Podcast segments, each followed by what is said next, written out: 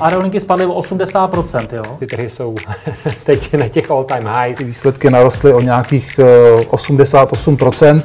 Co vlastně se teďka stalo v rámci uh, SpaceXu, je prostě něco neuvěřitelného. Plyn, uh, emisní povolenky, jakoby v tuhle tu chvíli ten systém je nefunkční. Peníze nikdy nespí, ani ty vaše. Dobrý den, vážení posluchači. Vítáme vás u dalšího podcastu investičního webu.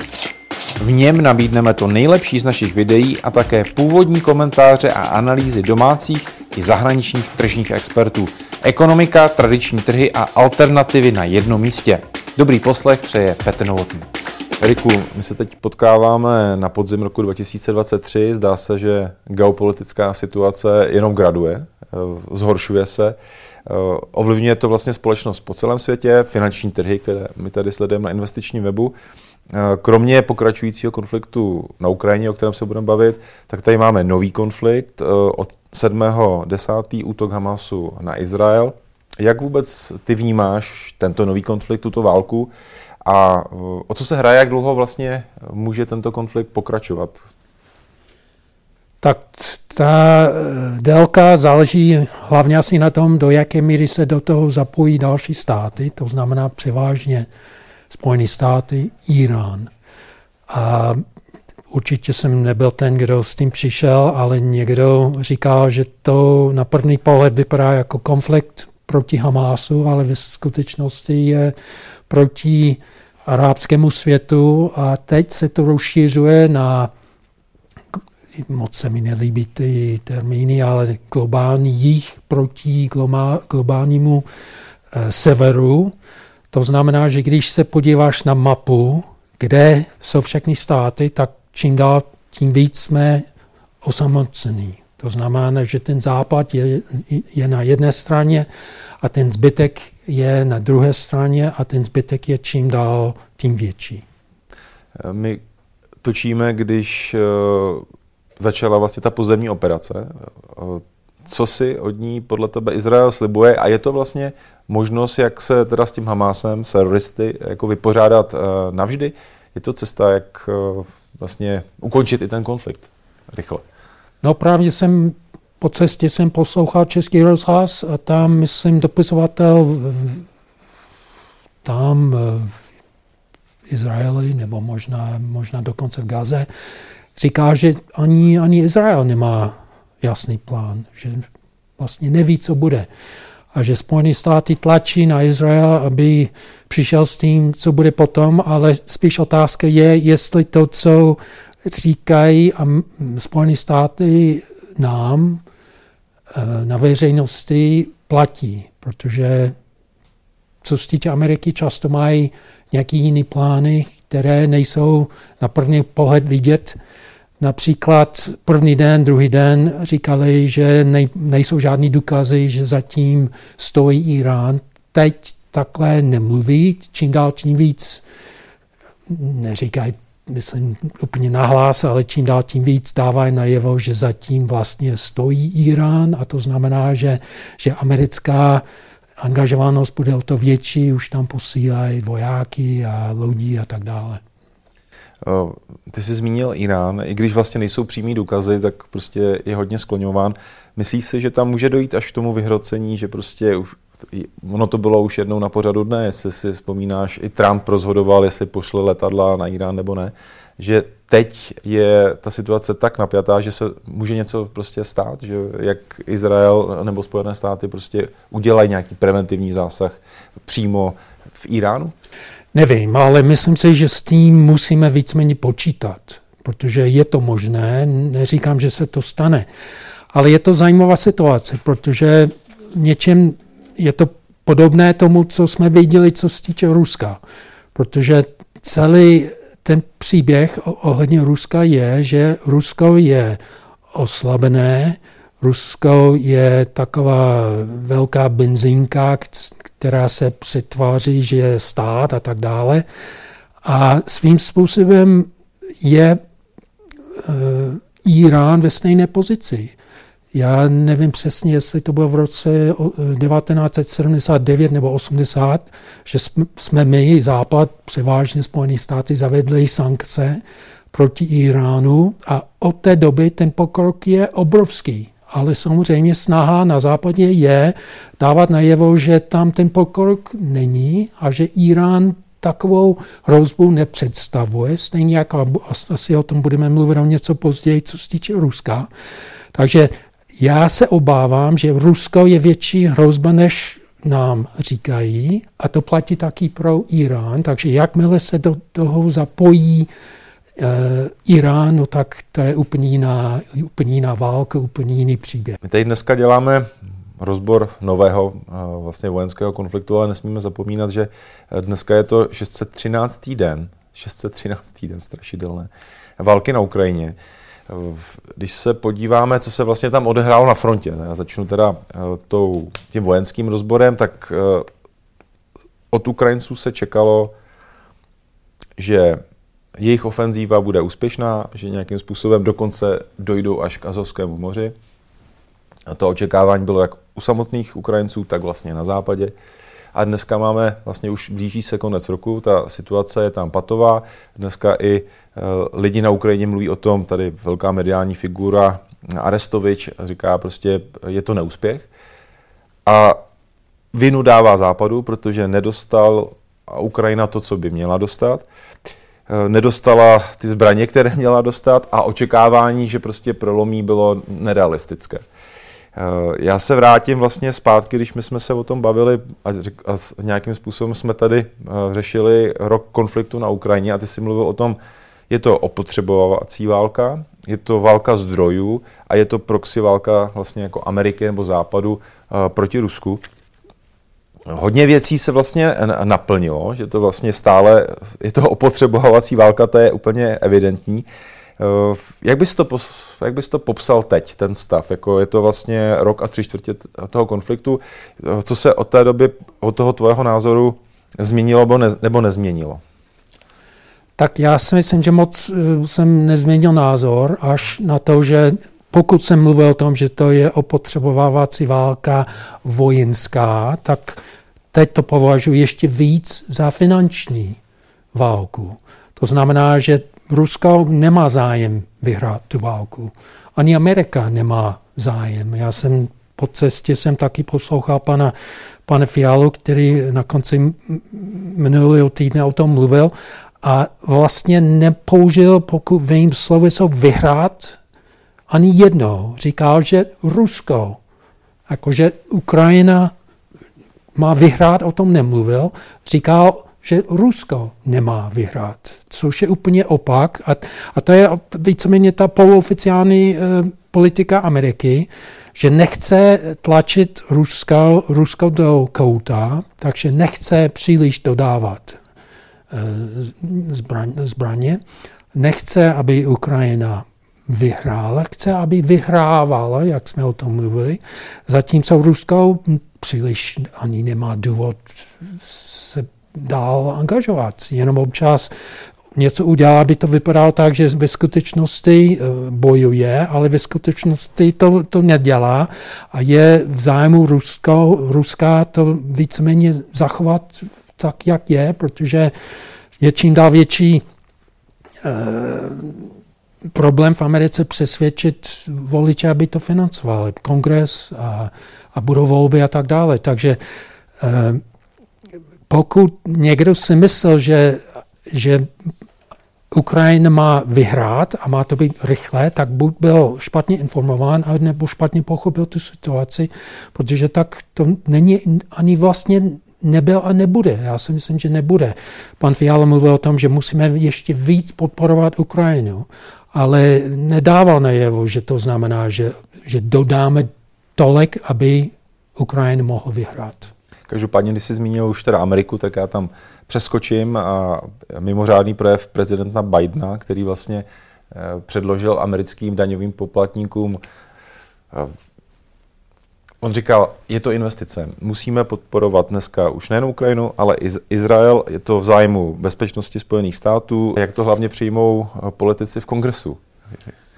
No, zatím je to takové tak 50-50, protože 50 na 50, protože stále má dost velkou podporu, ne tak, jak ta podpora byla, ale stále nejsou vidět ty, ty ztráty, ty náklady, eh, ekonomika stále běží dobře v Americe, takže zatím ta, ta bolest, jak říkáme, ten pain za, není příliš velká, takže zatím jeho pozice, i když eh, v kongresu má ty potíže, ale stále nebyly dodávány všechny zbraně, takže stále jako můžou v tom pracovat. Zatím jeho pozice není až špatná, ale nejsou velký signály, že by se to zlepšilo. Když jako poslouchám jeho argumentaci nebo Bidenovy administrativy, tak to není jenom o tom vlastně ten boj proti zlu, prostě osa zla, musíme to porazit, tam asi je všechno jasné. Ale eh, dneska vlastně hraje eh, nebo hraje roli taká, také ekonomická situace ve Spojených státech a ta argumentace, která je taková upřímná a děsivá zároveň, eh, my podporujeme Ukrajinu a Izrael a tím pádem ale podporujeme naše zbrojní eh, vlastně tady společnosti. Eh, Američané mají práci, mají dobře placenou práci, takže v tom musíme dál vytrvat. Každý ten konflikt, jak víme, prostě tu zbrojní lobby a vlastně vůbec ten zbrojní průmysl v Americe jako zvedne a, zvedne a podpoří. Tvůj pohled vlastně na zbrojařské firmy a jejich postavení vlastně jako v Americe a vliv na politiku? No, Petře, ta situace je velice podobná tady, protože náš prezident, pan Petr Pavel, byl nedávno v Americe, navštívil jednu společnost, a ta společnost byla Kout, která vyrábí zbraně. Takže a, a tady pan Fiala, paní Černochová pořád mluví o tom, jak je to úžasné, že máme tak silné firmy v zbrojářské, zbrojářském průmyslu, takže nevidím moc velký rozdíl. Vlastně je tam snaha eh, se od té války trošku distancovat, že, že není to úplně špatné, nejsou to jenom ztráty na životu a tak dále, ale taky z toho něco máme, že to pomáhá tu ekonomiku. Takže i tady v Česku. Vlastně teď byly tržby těch hlavních zbrojařů a ty jsou krát XX za rok vlastně vyskočily. Že? Takže no, i, i český průmysl, český zaměstnanec určitě. na tom jako benefituje. Je to trošku jako... cynicky v tom ano, smyslu, to, že ano, je tam válka, my jsme ve válce, jak říkají často politici, ale zároveň z toho, z toho máme nějaký prospěch. A spojet to, že to, co vyrábí ty podniky, za, zabíjí na Ukrajině, to, to nedělají a, a voliči to ani příliš nespojují. Takže myslím si, že ta politika víceméně funguje. My oba dva sledujeme vlastně dění v Rusku, eh, jak oficiální, tak vlastně neoficiální, něco mainstream, něco možná i underground. A eh, můžeme se i shodnout na tom, že hodně se čeká vlastně, co se stane v Rusku, aby se vlastně trošku zlomila situace na té frontě, protože tam to nejde, tam, tam, tam to vypadá, i sám si o tom mluvil, že to je zaseknutý konflikt v tu chvíli, ale může se něco odehrát v Kremlu, Možná už se tam něco odehrává, teď se hodně diskutoval vlastně eh, zpráva eh, několika eh, telegram kanálů, který citovali tam takového generála jednoho, ale vlastně mluví o tom i politolog, politolog Valery Solověj, že Putin, ta jednička, umřel 26 října a v tuhle tu chvíli je tam dvojník, o tom se spekuluje už delší dobu, který je hodně dobře vycvičený a vlastně hodně studií ukazuje na to, že ten dvojník fakticky je, ta poslední nějaká japonská studie, eh, s mrtvým anebo živým Putinem. Jak to, jak to bude dál? Jak, jak se na to vůbec díváš? No, tak, na tuhle já... tu zprávu a vlastně na, na tu situaci v Rusku, která by mohla nějakým způsobem napomoct tomu, aby ten konflikt fakticky skončil, aby se Rusové stahli. No tak samozřejmě mě to baví stejně jako tebe. Ale pokaždé, když si přečtu takovou zprávu, tak si vzpomínám to, co říkal šéf CIA že bohužel Putin je moc zdravý, tak si myslím, že to jsou falešné zprávy. Ale stejně je zajímavé, protože já sleduji Putina stejně jako Rusové a ti, kdo ho sledují, vědí, že to je ten samý, který vystupuje léta. A nebo, a nebo možná ne. Dobře, když je to dvojník a my ho uvidíme a je 100 metrů dál, tak klidně to může být. Ale když vystupuje a mluví a gestikule, gestiku, gestik, gestikuluje, no tak buď je to ten samý, který vystoupil taky v roce 2007, nebo i předtím, má ten stejný hlas, má stejný gesta a tak dále, anebo je to celý deepfake, totálně falešné, v tom smyslu, že ani to, to video není pravdivé. To znamená, že tam stojí jeden člověk, ale to, co vidíme my, je úplně někdo jiné, což bych nevyloučil úplně. Ale opravdu si myslím, že kdyby Putin zemřel 26. října, tak by to bylo na první stránce New York Times a o tom by už mluvili v Americe.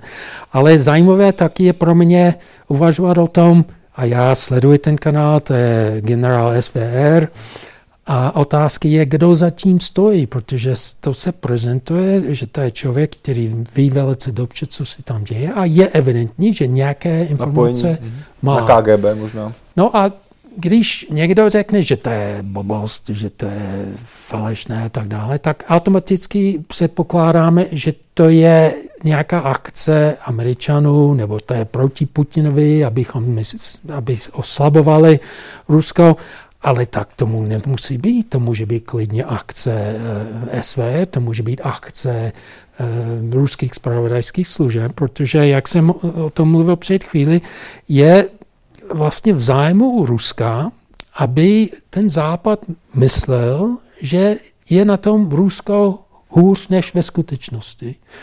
A i uvnitř Ruska, tam jsou ty, jak říkají, ponpindostníky a, a ty lidi, kteří jsou proti Putinovi a často se mluví o tom, že Putin je slabý, že nemůže je zlikvidovat, ale proč by to udělal? Protože on nechce, aby to vypadalo tak, že, že Rusko je opravdu tak silné, a možná není. Možná, že nemá sílu odstranit ty, kteří jsou proti němu, ale za, zatím si myslím, že, že mu to vyhovuje, protože může přesvědčovat ten západ, že je na tom hůř v Rusku než, ve skutečnosti. Tím pádem my do toho budeme investovat víc a víc a budeme o to slabší a slabší.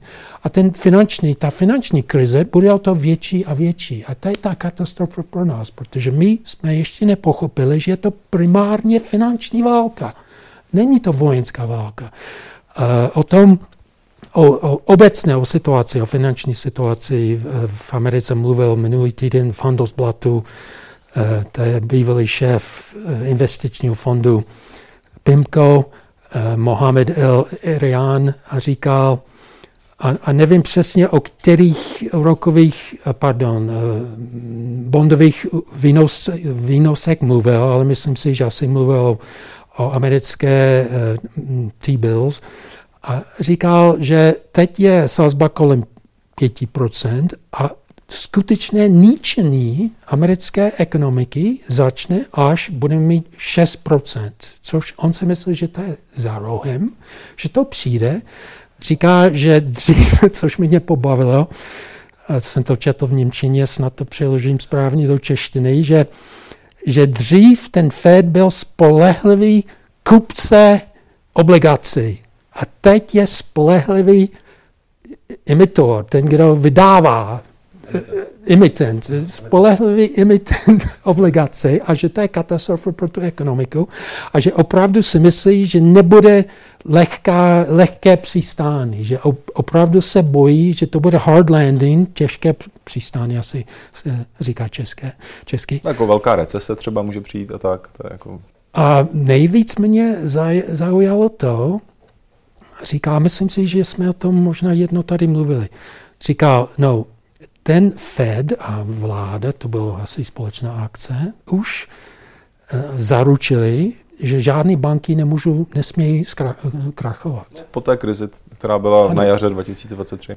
100% víceméně garant, garanci. I vkladu, jak řekli, všechno je, všechno je pojištěný. I on řekl, a přece už to dali, to musí platit. A pak, Jakože to je navždy. To, to, to mě rozesmál, protože každý rozumný člověk musí pochopit, že to takhle nemůže být. A otázka je, která banka bude ta poslední, která dostane tu, za, tu záruku. A to samozřejmě nevíme, ale on to taky ví, ale on to takhle nemůže katastroficky prezentovat. Ale o to jde, to je válka na Ukrajině, ale ve skutečnosti je to válka o, o, o obligaci. Obligace. Takže kdo vyhraje? Rusko na Ukrajině, anebo obligace na finančních trzích v Americe? Já bych na to jenom navázal. Amerika řeší také obrovské dluhy. Teď jenom za poslední tři měsíce to vyskočilo o 1 bilion dolarů. V zásadě, jak říkáš, eh, otázka ta hlavní je, kdo ty dluhopisy bude kupovat. Čína 20 měsíců z 22 jenom prodává a není to jenom Čína. Eh, samozřejmě za ten dluh dneska platí 5%, taky byly sazby nula, nebo jako kolem nuly, takže to bylo něco jiného platit nulu versus, versus pět. A všichni upozorňují na to, že to je prostě nezadržitelný, ale nikdo vlastně z politické scény nalevo nebo napravo vlastně proti tomu nic nedělá. Že? Tam vlastně tam si nemůže vybrat kandidáta, který by řekl, měli bychom už trošku s tím dluhem jako jako brzdit, protože uh, vlastně i FED občas říká, že hele, už, už moc utrácíte a my nevíme, jako vy, vydáme ty dluhopisy, ale co když je nikdo nekopí, jak říkáš. Tak na tom bych samozřejmě uh, jenom, jenom navázat. Plus dedolarizace, plus migrantská krize, to se tady taky moc neřeší, epidemie drog. No Amerika na tom není úplně uh, nejlépe. Jak to, jak to s ním vidíš jako dlouhodobě, společensky, ekonomicky? Možná už do, do roku 2024 se můžeš takhle podívat trošku, můžeme se podívat. Stačí poslouchat Donalda Trumpa, říká víceméně, že Amerika končí. Amerika už není taková. Jeho, jeho výroky jsou samozřejmě politické a má nějaký cíl, ale je zajímavé, že, že Biden začal zase vyjednávat s Čínou a jedno vysvětlení může být, že chce, aby stále kupovali dluhopisy. dluhopisy. On tam teď vlastně má přijet možná asi jako do Ameriky. Ano. Možná se sklidní no, protože my samozřejmě řetězce. víme, že jakmile přestane anebo začne prodávat ve velkém, no tak Amerika bude mít obrovské potíže. Ty už si možná trošku ťuknul do amerických prezidentských voleb. Eh, teď byla statistika, nebo vlastně v Americe se vyhodnocuje, eh, jak se ptáš, jako souhlasím, jak eh, ten můj politik, ten můj prezident se chová nebo ne.